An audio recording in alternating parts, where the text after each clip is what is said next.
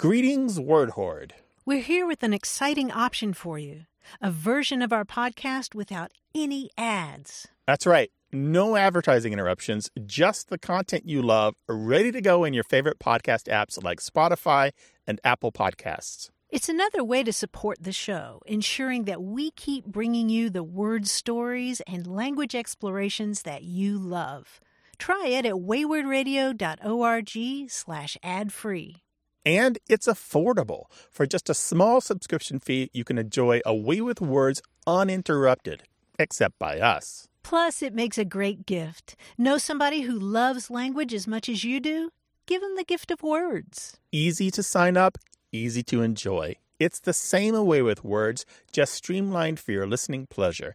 Go to waywordradio.org slash ad-free. Support us, support the show, and enjoy an ad-free listening experience. waywordradio.org slash ad-free. Thank you.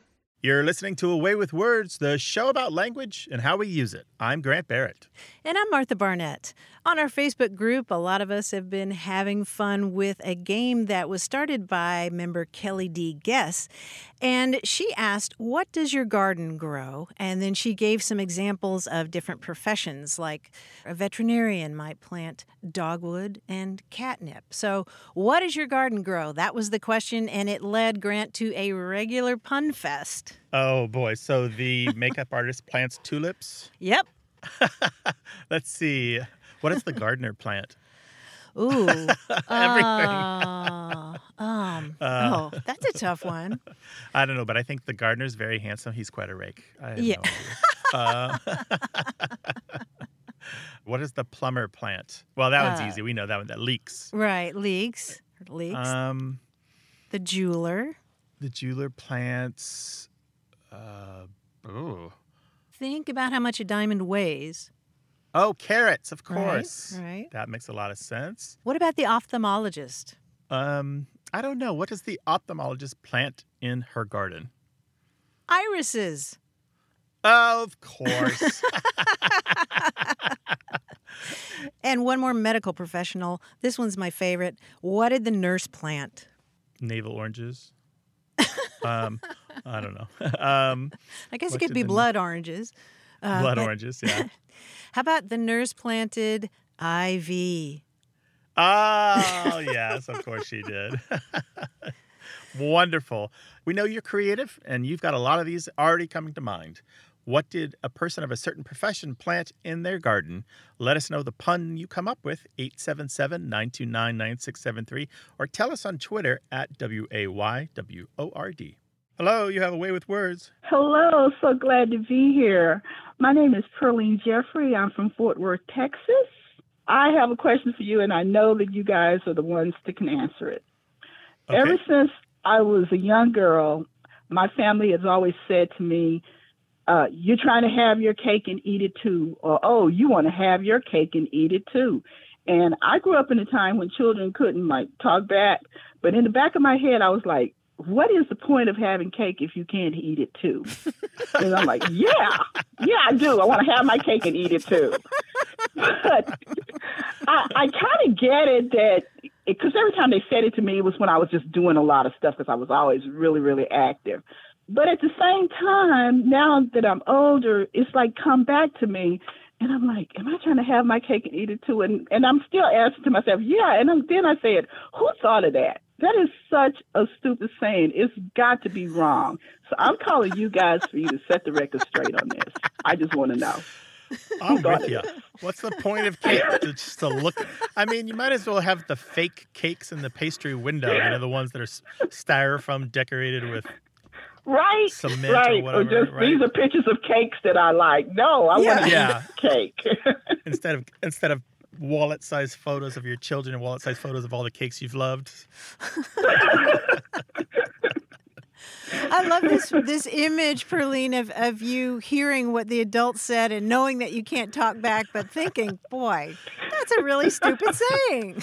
I bet a lot came out on the day you turned 18. You're like, okay, now I can say it all. right? no, it didn't work that way in my house. No, mine neither. So, Grant, this expression, you can't have your cake and eat it too. I mean, it is a confusing expression if you break Mhm. it down. I mean, I think we know what it means, you know, that you can't have it both ways. I mean, I think part of the problem is that verb to have, uh, because Yeah. have can mean to be in possession, but it can also mean, you know, I'm having cake. I'm sitting here at the table with Perline, and Perline and I are having cake. You're You know, eating it. Yeah, it means two different things, right? hmm Yeah, and Perline, one thing that we can say about this expression is that it is hundreds and hundreds of years old. I mean, it, Oh, it, yeah. it makes sense hmm. that it was before you could just take a picture of your cake and put it on Facebook or whatever, and then you still sort of have it, right? okay, so it, it was probably like when cake was like a really, really rare thing. Well, yeah, that's that's uh, that's a good point because some of the really early uses of this expression may have just referred to small pieces of bread or you know like oat cakes or something like that. But uh, but yeah, there's also that special element of the kind of cake that probably you and I enjoy. What's your favorite? I, I don't have a favorite cake, but there's only one cake that I actually dislike, and that's red velvet. What? So every other cake, yeah. Every, to Wait me, red velvet is a useless cake. I'm sorry. And What's the point? out. Just get some really good chocolate cake and just spare the red dye. What is the point of red velvet cake? uh, how about a, a German chocolate cake with coconut icing? That's my favorite right there. Okay. My favorite is carrot cake with cream cheese icing. How about that one, Perline? Can, can um, we. That's a compromise really on good that one. one? Okay. Yeah, okay, I- we can compromise on that one. Well, Carrot Perline, cake we with are cream cheese icing is delicious. we love your Yes. energy. We appreciate your your clever thinking on this issue, and we agree it's confusing. But you know, like all idioms, you got to take it as a whole. Don't try to break it down to its parts. It's, it's like just treat it as one big blob of meaning, and that big blob of meaning is you can't have it both ways. Just go forward and enjoy your cake in peace. A big piece. a big piece. I Maybe- shall. maybe another one because, later. Yeah, yeah may, maybe maybe now maybe now people will do away with that saying. Get something With totally different. Because yeah, Perline's Law. We're gonna have them name it. It's gonna be in all the. All, just, just do it. Law. I don't care how hundreds. It's hundreds of years old. It's time to do away with that because yeah, don't All right. serve me cake if I can't eat it. Thank you so much. Oh, that's wonderful. You take care now. I really all right? enjoyed Appreciate being on with you guys. Thank y'all. Bye-bye. Bye. Hey, thanks, Perline. Call us up 877-929-9673 or tell us about your food idioms and why you like them or don't on Twitter at W-A-Y-W-O-R-D. We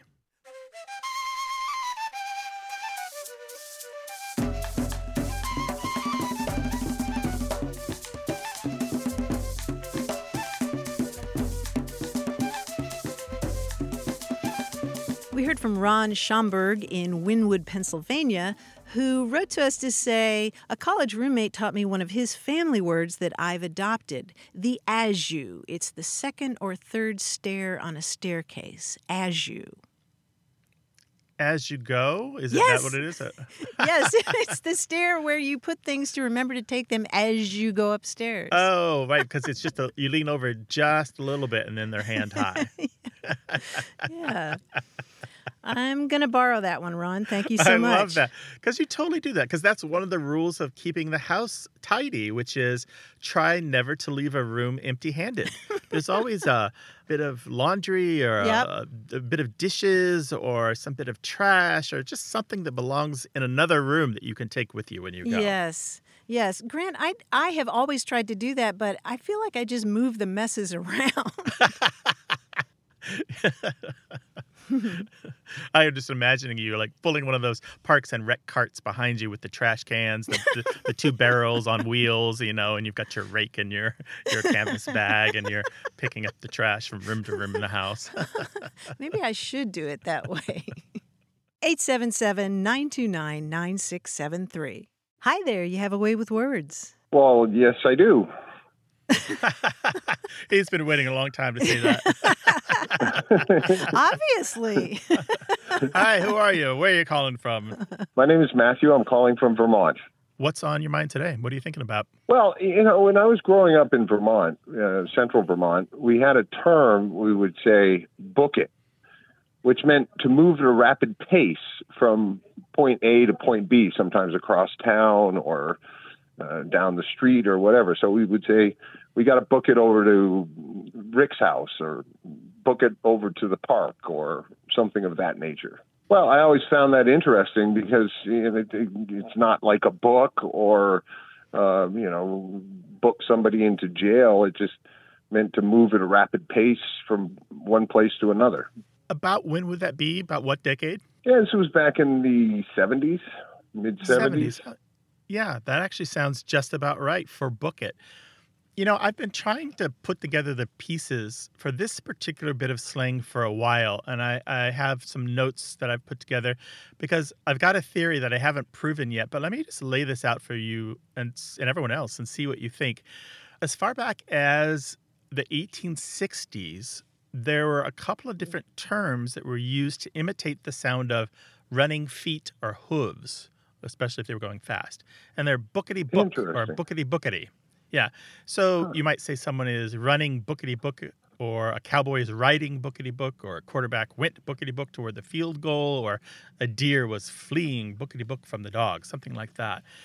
And uh, in particularly, particularly in the South and states like Tennessee and Virginia, and in the last century or so, it was particularly common among speakers of African American English, including in the writing of Zora Neale Hurston in the 1930s.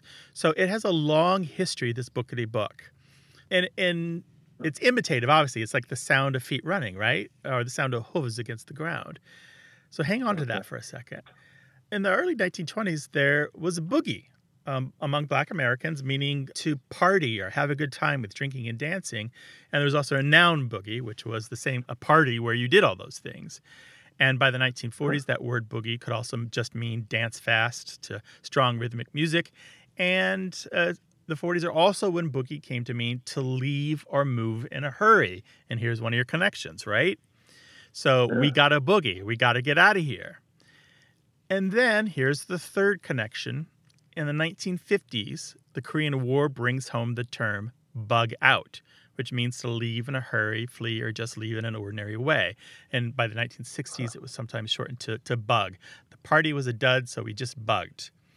So, in the late 1960s and the 1970s, my hypothesis is, and I haven't proven it yet, is when they all come together and we find the first written records of book it, meaning to move quickly or leave quickly and it continued for a while. The the slang popularity of booking it or book it has waned. You'll still find it here and there, but this heyday was pretty much the 70s and the 80s. So my theory is yeah. that the bookity bookity and boogie, meaning to leave or move in a hurry, and to bug out all kind of come together and book it.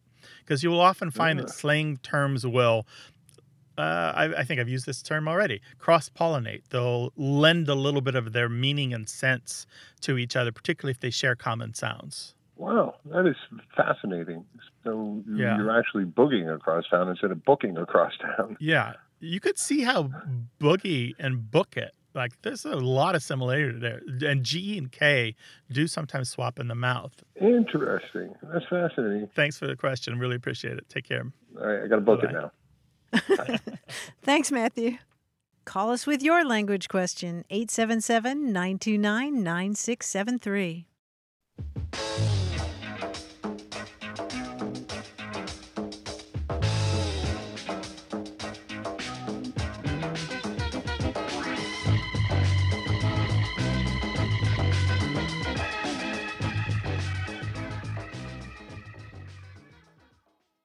Hey, we've got something special for those of you who love our show but could do without the ads. That's right. Imagine a way with words, the same engaging conversations, the same deep dives into language without advertising interruptions. We're talking about our ad free podcast feed. It's sleek, clean, and it's just for our supporters. It's at waywordradio.org slash ad free. It's inexpensive easy to sign up for, and works with all major podcast apps like Apple Podcasts and Spotify.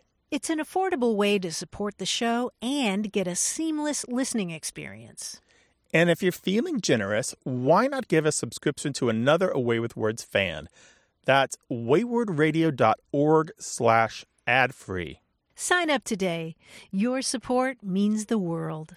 waywordradio.org slash ad free. Thank you.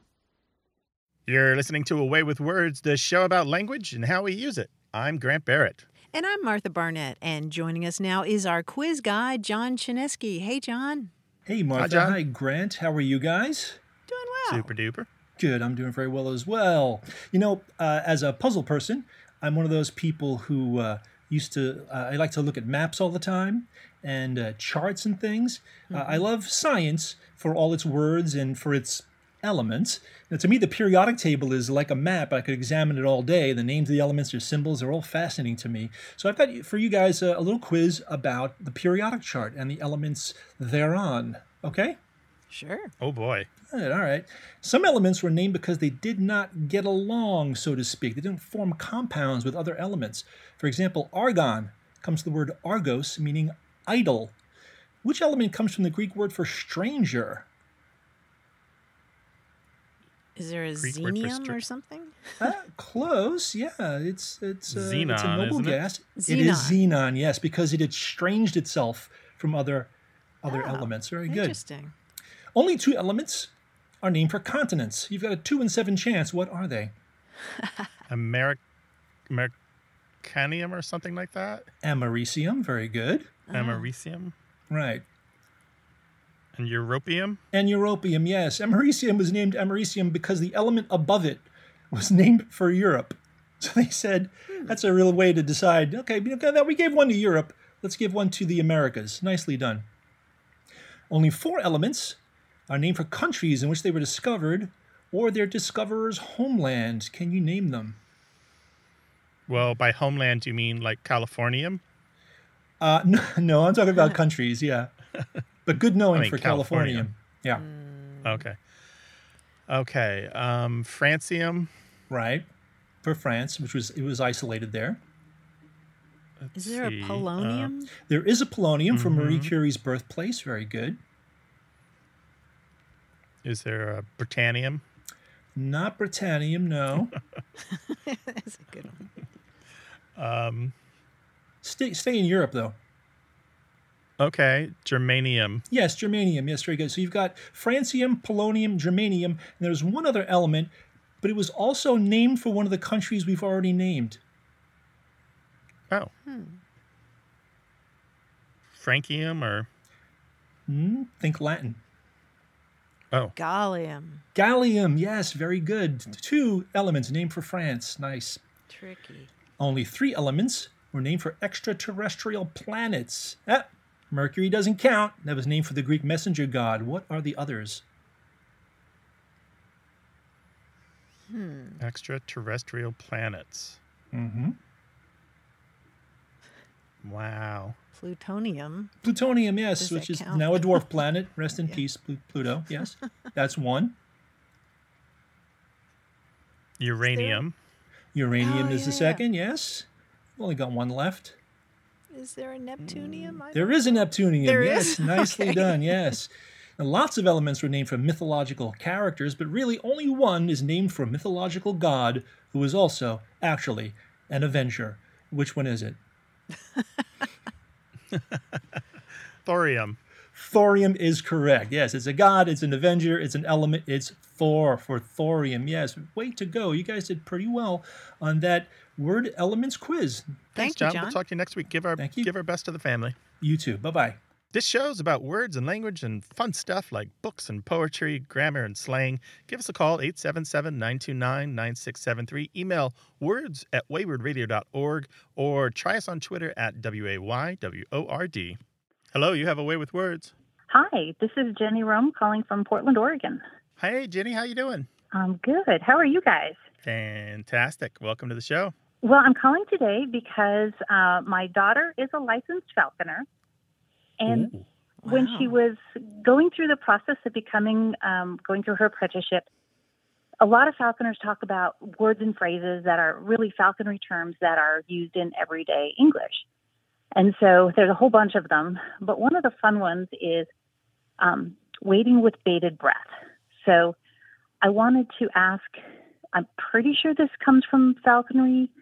Um, I wanted to know kind of like when it came into the language and a little bit of history around it. So, Jenny, you're talking about the word baited, as in to wait for something with bated breath. You're full of anticipation and you're so excited about this that you're literally holding your breath and um, waiting for this thing to happen. And that bait is spelled B A T E or B A T E D, baited. And it means to, to stop completely. But then there's a different bait that actually comes from the same root, and that's the one that you're talking about in falconry, right, Jenny? That's that's the one. If uh, baiting in falconry means to beat the wings impatiently and then flutter away from the perch. And this kind of bait goes back to that same Latin root, but uh, it means something different. What's really cool is that this falconry term, bait, meaning to beat the wings impatiently, gives us another English phrase. Any idea what that might be? I have no idea. I, I only learned this a couple of years ago, but it's related to bat, as in bat one's eyes. Bat is a variant of that bait. And so if you're batting your eyes, you're fluttering your eyelids, um, kind of like a hawk fluttering its wings. Oh. Yeah. So there are two different baits in English. They both go back to this um, this ancient Latin root, but one is in falconry, and then one is in words like like um, a bait, meaning to completely stop something, or uh, to bait your breath, which you only hear in the term bated breath.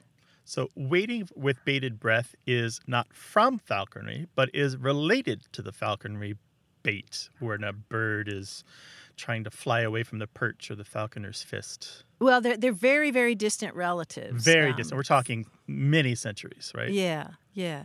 Their children, their grandchildren, great grandchildren of the same parents. There you go. That that's a good way to put it. Yeah. In the nautical world, Jenny, they have an acronym CANOE. It means conspiracy to attribute nautical etymologies to everything. So I've made up one for the falconry world. It's coffee. Conspiracy to originate fishy falconry etymologies to everything. I love that.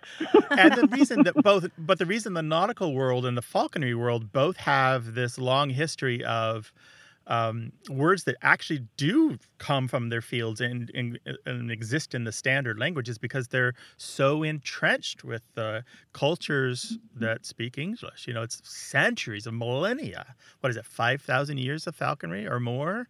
Um, it's a long time, and it's a, it's definitely left its imprint on the language, but not necessarily in the ways that people might tell you. Interesting. Yeah. That is very cool. Thank you so much. I love listening to your Thank show. you. You. guys keep me company all the time. Oh, Do that's nice. Hey, Jenny, Jenny, we know that falconry is rich with lots of terms and language. You are welcome to call with some more later. Great. Thank you. Bye bye. Thanks, Take Jenny. care. If you're passionate about something, you have a hobby, and there's language connected with it, we'd love to hear about it. Call us 877 929 9673 or tell us about it in email. The address is words at waywordradio.org.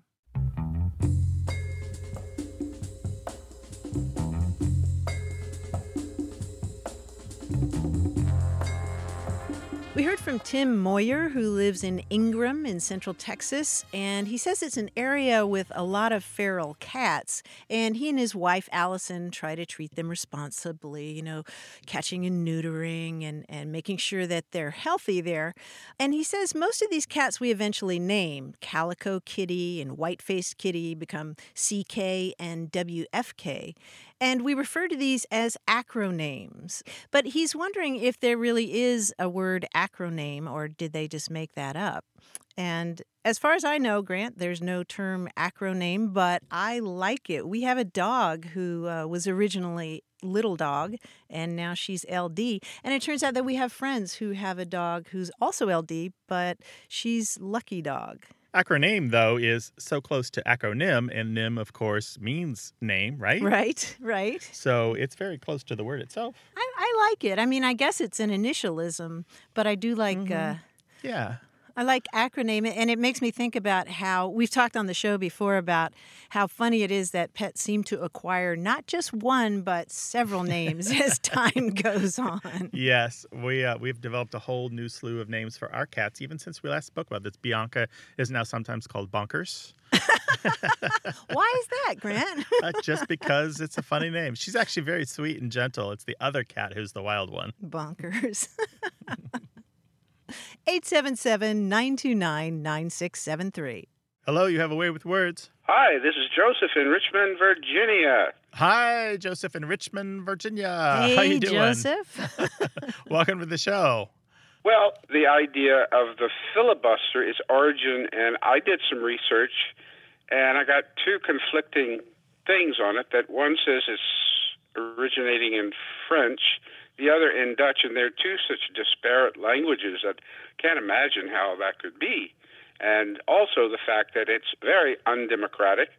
It was used in the 1870s to uh, help the Dixiecrats who were trying to fight desegregation tooth and nail. And here we have a minority who can rule the Senate with one person. I, I I've had my senators on on the line. Uh, I've talked to them directly. Joseph, Joseph. Yes. Away with Politics is a different show. We can't help you with that part. Well, well. Anyway, I I made sure they knew my point of view, and it is a very very tenuous. That's why we have the blockage in the Senate we have, because one Yeah. person can block everything.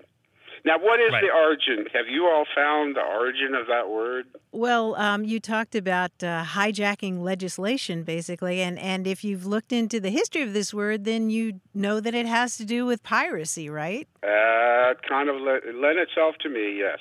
The earliest history of this word is kind of murky, but we do know that ultimately it goes back to the Dutch word vrijbuiter, which uh, uh, which means pirate. The word in Dutch vrijbuiter it comes from the same root that gives us the English words free and booty, as in a pirate's plunder. I did not come across that.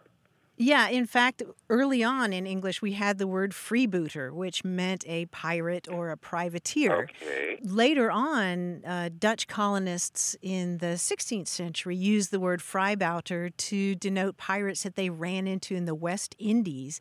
And this was picked up in Spanish as filibustero and in French as flibustier uh, in the Oh, late okay. 1700s. If you know your history, then you know that in the 1850s and 1860s, there were some rough characters, a lot of them from the United States, who were heading south on expeditions to meddle in Central American affairs. And we're talking Okay. about mercenaries and, and people leading these private armies on these illegal expeditions, uh, going into Central America and the Spanish West Indies to overthrow Spanish colonial rule and sort of take over these territories themselves. And as you might suspect, these meddlers, these soldiers of fortune, were called filibusteros. Eventually, U.S. newspapers picked up this term and uh, anglicized it anglicized filibustero as filibuster. And in 1853, the House was debating about whether to annex Cuba, and one of the representatives denounced that idea as piracy or a filibuster. And um, Uh-huh. As you noted, uh, over time, filibusters have been used uh, to do things like, uh, you know, block civil rights legislation, including anti-lynching bills, things like that. It Sounds like piracy. I mean, you could also argue that it's protecting the rights of, of the minority group in Congress, but uh, Right. so it's it's controversial that way. But but filibuster has its origins in the idea of piracy. Okay, that explains a lot. Yeah, it's it's very picturesque, wouldn't you say? yes. Well, I thank you. You you all have done a lot more digging than I did, But that's that's your that's your forte. So I, I'm, I'm Yes, so sir. happy to have heard that. That's what It we is do. indeed our métier. Thank you, Joseph. We appreciate it. Take care now. Thank thank you all for taking my call. I appreciate it. sure. Bye bye. Bye bye. 877 929 9673. Hello, you have a way with words. Hello. Oh, hi. This is Maggie. I am calling from Spring Valley, New York. Welcome, Maggie. What can we do for you? I um, recently heard your program. I was delighted, and I'm a first-time listener, really. And um, as soon as I heard your program, I thought of my father, who always had these terrific um, expressions, but one in particular that I never un- understood what it meant, and he was very fond of visiting people, just popping in and visiting and um, not staying too long. He didn't wear out his welcome or anything, but he would always stop on his way and you know buy something, cake, cookies, or whatever. And we'd say, Dad, what are you doing? And he'd say, Ah, come on, Mag, you can't show up with one arm longer than the other. And he always said that. And um, I never really heard the history of where that came from, but I did ask him when I became an adult once, and he told me, well, that's a guy who's got one arm longer than the other because all he does in life is reach and take with that one arm. But I don't know if that's so, so I thought you would be the experts. Oh, that's so Hmm. interesting. I haven't Mhm. heard that particular version or explanation before. Um, Maggie, we've got a lot to tell you about this. I'll try to keep it briefer, but your dad's version is kind of rare um, and special to you and your family because usually it's said a little differently with it said as don't go visiting with one arm as long as the other. So basically, don't go visiting with both arms the same length or Oh. sometimes rarely one hand as long as the other because the idea was that when you go visiting always bring something. So your dad was still obeying the rule about always bring something to someone else's house of food a gift or, or something like that. But the expression um, wasn't quite the same. And this expression goes back oh i don't even to the 1850s at least um, and it's it comes from the Irish, who are particularly known for it. You can find all of the early uses that I've ever found in print were from Irish folks and Irish newspapers. Um, we had an email message a while back from Bernadette Kenny in New Hampshire about this expression, and I think it explains it pretty well. She said, she wrote to us and said, I first heard this expression many years ago from my Irish mother in law. She would also say that a guest showed up, quote, with one arm as long as the other, unquote, to emphasize just how empty handed they were if they didn't ring with their elbow. And we've talked about ring with their elbow on the show before, mm-hmm. Martha, haven't we? Yeah, ring the door with your elbow. Don't come empty handed. Right. Um, so one arm as long as the other uh, means empty-handed, and one lar- arm longer than the other means you have something in your hand that's stretching out your arm. well, How about I that? could see I could see my father having his own version. He was quite a character, and we um, also are very Irish. But it was definitely don't Ah. show up with one arm longer than the other. And um, Keep that and save that. That's it's just fine Yeah, with us. yeah. You you have your version, and it makes perfect sense in the way that he explained it. I think because he was still talking about generosity and sharing and not not being a reacher, right? right, no not being taking. a grabby you know, person. Yeah, yeah. yeah. yeah. I think that's just fine. Thank you for sharing that memory with us and uh, giving us a chance to talk about this expression. Great. Thank you, and keep it up. It's a great program. Bye. All right. Take Thank care. Bye bye. Be well. Bye. Bye. Well, share your linguistic heirlooms with us, 877 929 9673, or send it to us in email. That address is words at waywordradio.org. And if you just can't wait, you can find us on Twitter at Wayword.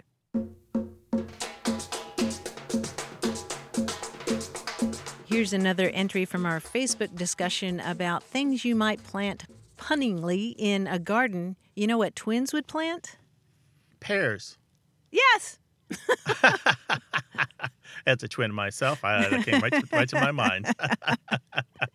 Very good. What about a mime? What would a mime plant? Mm, a exactly. mime. Mums. Excellent. There's probably a lot of answers for those if we sit down and think about it. There probably are. Oh, yeah. Share your contributions with us. What would so and so plant in their garden? Uh, we'll share them on the air. 877 929 9673 or email words at waywordradio.org.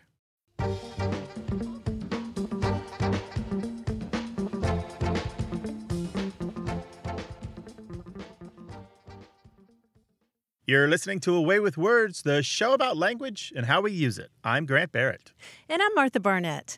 You know, Grant, I suppose we all have words that we have to look up again and again because we just can't remember how they're pronounced. Do you have any of those?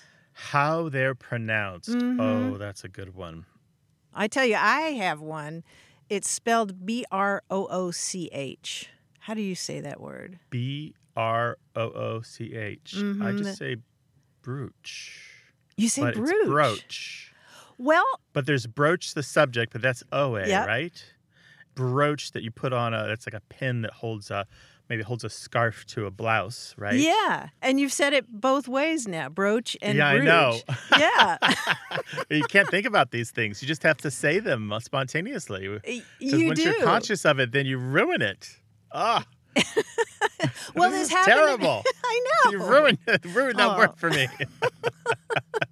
Uh, yeah, I think somebody ruined it for me because I think growing up I said brooch and then somebody said, no, no, no, it's brooch, it's brooch. And so, Mm-hmm. you know, duly chastised, I started saying brooch. But then the other day I was reading a story in the New York Times called The Brooch is Back, Baby.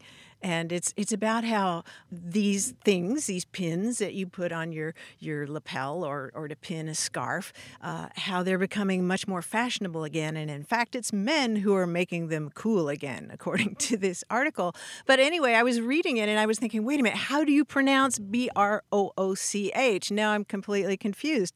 Um, it turns out that uh, most dictionaries will tell you it's pronounced brooch, although some do countenance the pronunciation brooch. But um, I had this moment where, of course, I went to the etymology and had some fun with that because the word brooch comes from a Latin root that means long needle. And via Old French, we got the word B R O O C H, and it means um, something that has a long needle. But also, you mentioned brooch, like broach the subject, and that again has to do with piercing. It's it's the same idea of of a long needle. Right, that makes perfect sense. I think the word that I would say that I need to look up, and I think you've even corrected me on this, maybe even on the show, is A S K A N C E. For some reason, somewhere along the, the way, I got the impression that it was a sconce, Mm-hmm. um, but it's a scance, right? Well, Or is it uh, now that you say that, I'm not sure. Honestly, now that you say that, I'm I'm not sure because Here we are, spoiling the language right and left. if only I had bookshelf after bookshelf filled with dictionaries, dictionaries. and pronunciation guides to look this stuff up in. All right, hold on a second. Give us a call, 877 929 9673, and I'll go look this up. What are the words that you always have a problem saying, even though you've looked it up, even though somebody helped you, even though you've heard it said by people who know how to say it? 877 929 9673. Hello, you have a way with words. Hello, this is Laura Davison. Um, I am calling from San Jose, California. Hi, Laura. Welcome to the show. Thank you. It's great to talk to you guys. Um, so, I'm calling today to talk with you about the language used in guided meditation. I started meditating a little bit over a year ago, and one of the things that I noticed um, using the app that I have, there are a lot of um, teachers on the app who use a certain way of speaking in the guided meditations. And to me, it was a little bit distracting at first because I had never heard anything like that. Instead of giving instructions by saying something like sit comfortably or take a deep breath, they would say things like sitting comfortably or breathing deeply. Mostly, I'm just wondering about like, what is this way of speaking? Like, what is the style of voice that they use? And um, is this more about sharing the experience rather than dictating or describing it. Um, because I was in a virtual seminar a few weeks ago where the instructor essentially led us through a guided meditation and then asked us to share about it afterwards. And he kept stopping people that were trying to share and saying, "You're telling a story, or you're you're not really putting us in the experience." So my question is, is that the goal of those guided meditations? Like, is it to help people be more present in the experience? And what is this style of speaking called? Oh, what an interesting question. It, and I've I've noticed that as well, uh, both in the meditation apps and in live in a group full of people in a room with doing meditation. I've absolutely noticed that there is a, a there's even a tone to the voice, not just the verb choices and the way they conjugate, but just a, a feeling to the to the way that they're talking, and they don't talk like that outside of the class. Right. Right. And and I'm already eager to hear from other people who do this kind of thing. Um, but I mean, uh, grammatically, what you're talking about is the use of the present participle, right? Sitting on the floor, breathing this way, and I mean, even as I'm talking about this, I I, I find myself. Um, talking in a different way. And and I uh-huh. I think you're onto something there. I think it's a, a way of suggesting something that's very continuous. Of of um, yeah. Well, well, you know, there's a name for it. It's called is? the politeness progressive. Oh, yeah. the politeness progressive. Okay. Yeah, so it is the progressive form of the verb. It's an ongoing action, progressive. Oh. And so, and the politeness part is it lets the speaker distance themselves from a request or a command because mm. they are giving you a mm. oh, command. Oh, sure. Yeah, yeah, if, right. Because if they said, take a posture or take a seat or move over there, that that's too abrupt. That's too forceful in this kind of gentle, caring, subtle environment, right? Yeah, I mean, I mean, there's a reason that they call this a guided meditation instead of a to-do list or right. you know operating instructions or something. I, I, think it's a matter of of inviting you to an experience and leaving mm-hmm. room for your own interpretation. Because, as I gather, um, in yoga, they're trying to let you find the pose and position that works for you with your body because people have different different abilities. And and isn't there a lot of talk in meditation about spaciousness? You know, that space between you and your thoughts, or between you and the words you're taking in, or between you mm-hmm. and your mm-hmm. body. And and they're actually, I think, creating that kind of spaciousness with their choice of words. I, am also thinking of, um, you know, hypnotism the old image of, of uh, a hypnotist is somebody saying, You are feeling sleepy. But I think more and more mm-hmm. people who practice hypnosis are using phrases like, and perhaps as you sit there listening to the sound of my voice, you might begin to yeah. notice a pleasant sensation of drowsiness. That's the lilt. That's the way they do it. That's, that's funny. Not that I've ever done hypnosis of that kind, but yeah, I've saw, seen the YouTube videos. But yeah. they, they definitely use that in meditation as well, for sure. Yeah. So when you're on these apps, do do they take it too far, Laura? Do you like have to switch to a different uh, meditation leader sometimes because you just can't take it anymore? What? How does that work for you?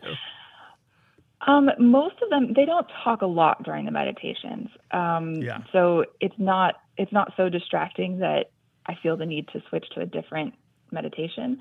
Um, and it's mm-hmm. not all of them that do it. I and I was actually I was kind of trying to look back through some of them to see if I could find one as an example, and I, I couldn't. So it must only be you know few and far between where they actually use them. But it definitely just struck me, and it, it took me a long it took me almost a year to try to really figure out like what are they hmm. trying to do? Like why are they speaking like this? Thinking about it in a sense of yes, they're getting you in the moment and in mm-hmm. the experience rather than thinking about it. You're actually in it. It makes a little bit more sense. But I had no mm-hmm. idea what it was called, so that's really cool.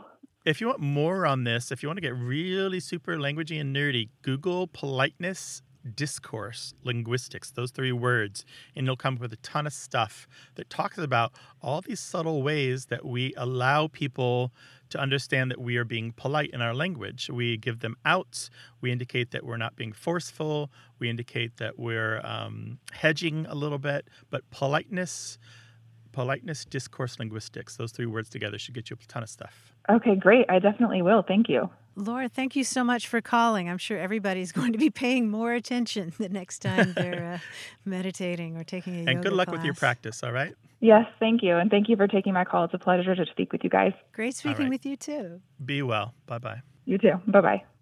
Let us create a language monster for you, customized and perfect just for your life. 877 929 9673, or email the details of your language monster to words at waywordradio.org.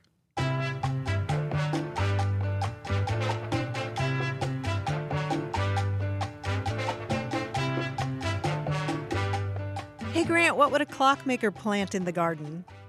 I don't know, mm, but you got to watch out for ticks.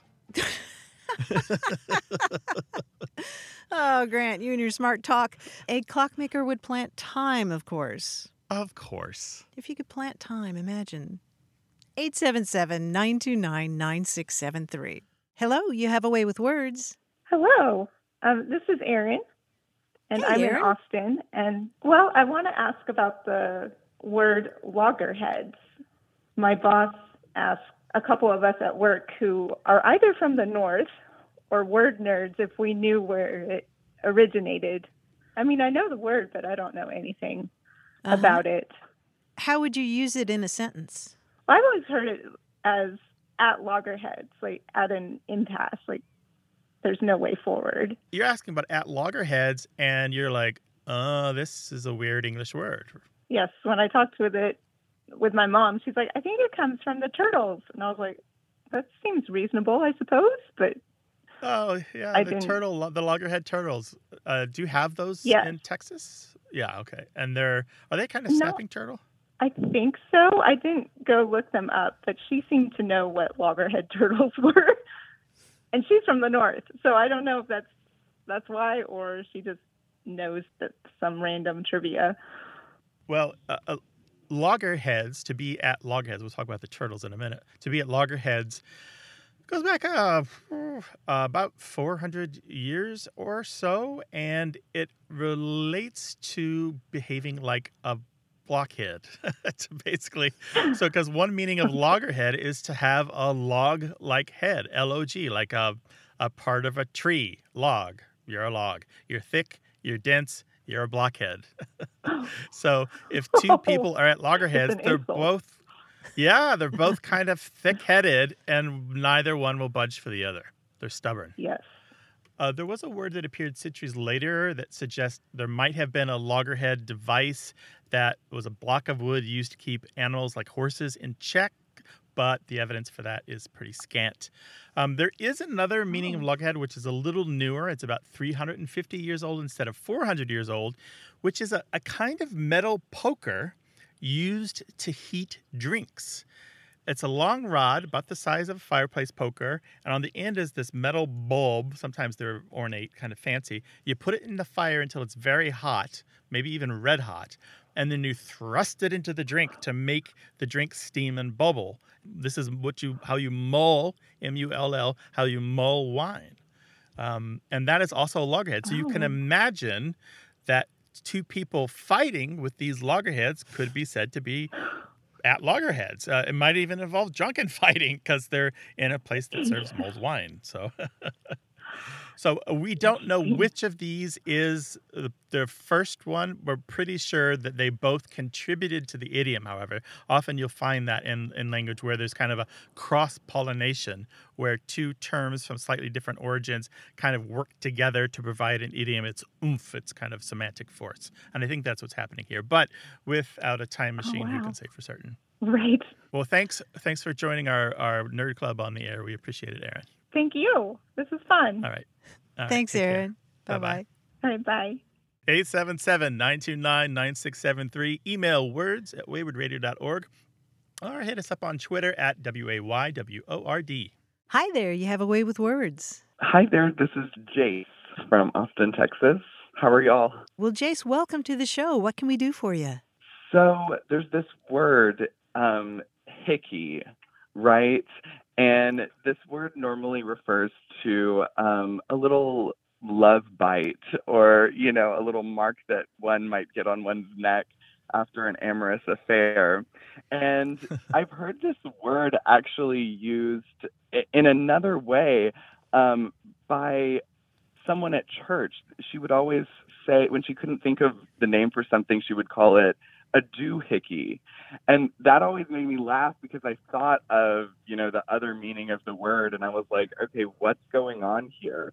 And and there's a third part to this puzzle though. The other day I heard someone on the radio talk about a hickey in the power grid in Texas. Recently Texas had a snowstorm that knocked out our whole power grid and they it, it was almost like they were referring to a hitch in the plan or a hitch in the power grid but they used this funny word hickey and so i i don't know I, i'm like what is going on uh with this word y'all y'all gotta help me out here of course we can. Absolutely. Do you remember the name of the show that you were listening to where you heard Hickey in relation to Power Grid? Yes, it, it was the Texas Tribune, uh, which is an NPR program um, that airs every day that talks about stuff going on in Texas. So I'm sure it was somebody from Texas that was using that word, uh, Yes. I, I don't rem- recall who it was. I bet it was Ross Ramsey of the Texas Tribune. Oh, Well, there you go. Oh my gosh! Wow. And here's why he has a penchant for using the word hickey in uh, to mean kind of like a dark mark that requires some explaining.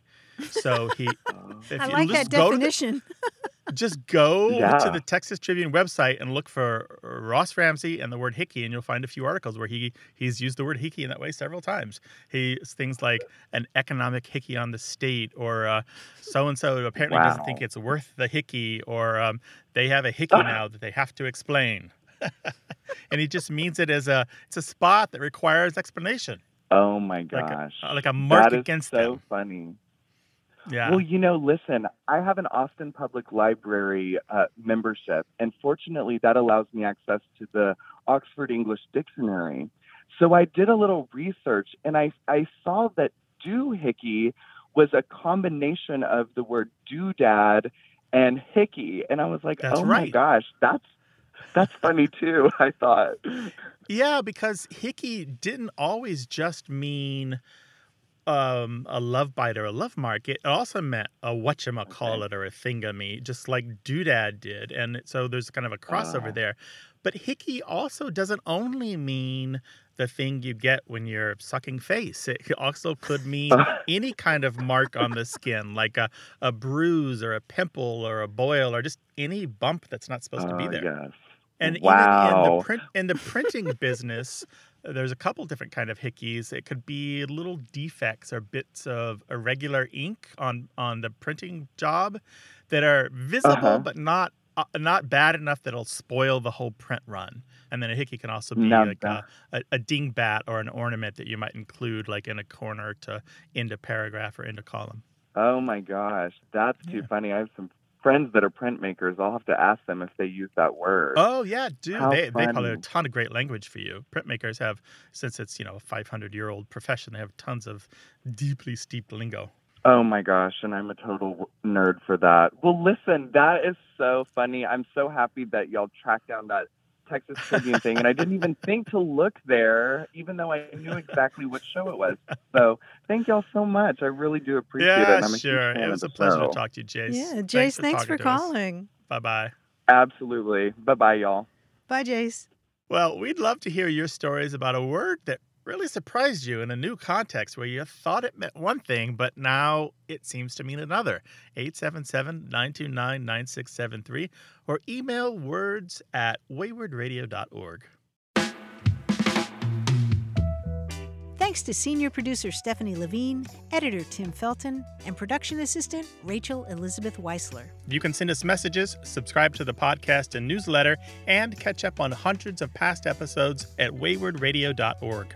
Our toll free line is always open in the U.S. and Canada, 877 929 9673, or email us words at waywordradio.org. Away with Words is an independent production of Wayword Inc., a nonprofit supported by listeners and organizations who are changing the way the world talks about language. Many thanks to Wayword board member and our friend Bruce Rogow for his help and expertise. Thanks for listening. I'm Grant Barrett. And I'm Martha Barnette. Until next time, goodbye. Bye bye.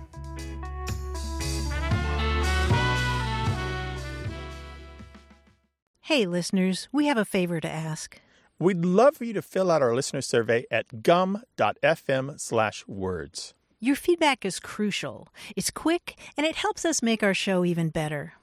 It shapes our show, helps us plan, and ensures we're bringing you the content you love. That's gum.fm slash W O R D S. Thanks for being a part of what we do. Thank you.